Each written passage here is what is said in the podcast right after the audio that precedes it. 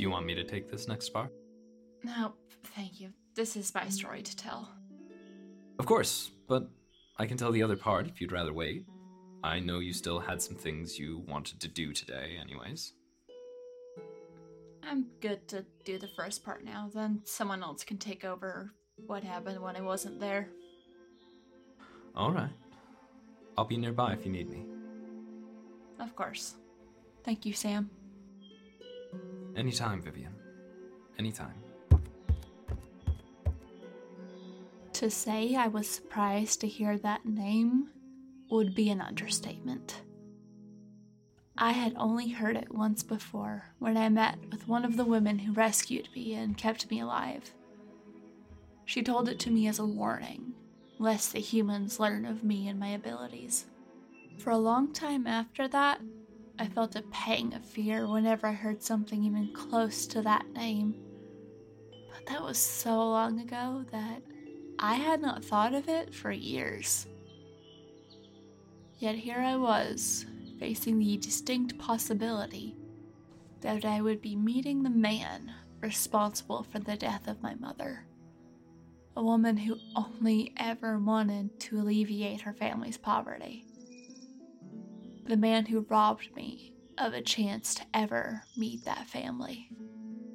It took me some time to come to terms with this reality but I knew we had no time to waste if we wanted to reach our destination before the freezing. So I kept to myself most of that night, not speaking to anyone, and then the next day I sorted through my feelings as I sorted through our supplies. The methodical, familiar movements helped me put enough of my unease to rest for me to be able to ignore the rest of it. Sam did not press to see how I was doing, but he did remind me that I was not alone in his own way. I honestly don't think I'd be where I am today without him. Thankfully, I never had to experience that. And thankfully, while the others did give me some strange looks, they didn't press me about what was going on either. I knew Sam didn't tell them who the scientist was to me, but they knew something was up. I had no interest in telling them until it became relevant, and at the time, it was not. We found another path that led us around the edge of the marketplace, taking even more care to cover our tracks than normal. The last thing we wanted was to deal with the human soldiers or any Fae who may have been sent to investigate. We were able to avoid both as we trudged through the bitter cold.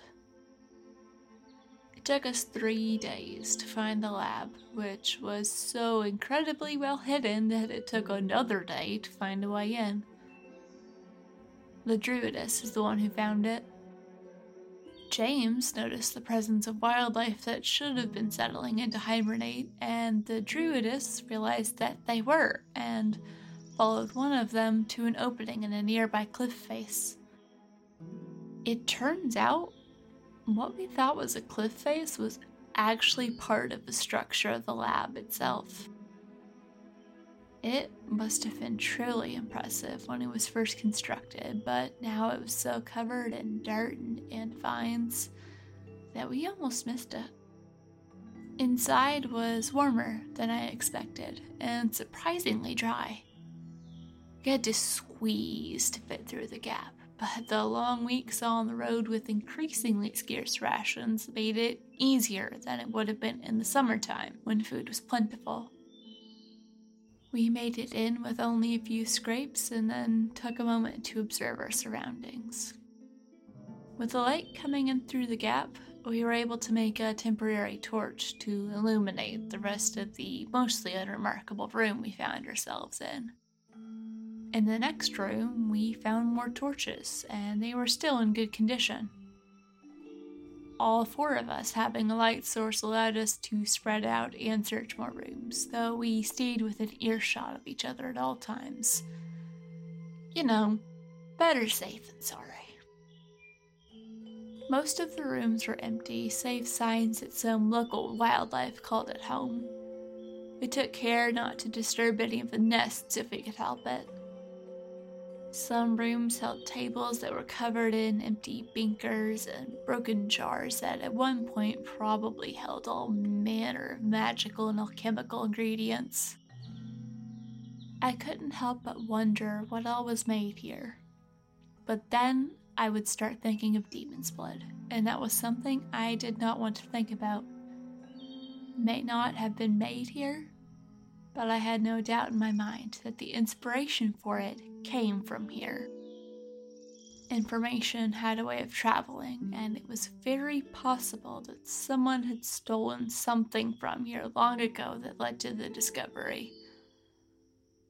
A discovery that we all would have been better off without. It was when we were near the other side of the building that we found both what we were looking for and the thing I was hoping we would not find. We found what records remained, carefully preserved through magical and alchemical means. And while we were paging through the records, the scientist found us. And from the way he looked at me, he knew exactly who I was. You have been listening to Ceasefire, the story of the end of a war that did not end the world. This story was written and produced by Brianna Jean as part of Pseudonym Social, a creative podcast network changing reality one story at a time. In this episode, you can hear the voices of Brianna Jean as Vivienne, Zadkiel Vasky Huff as Sam.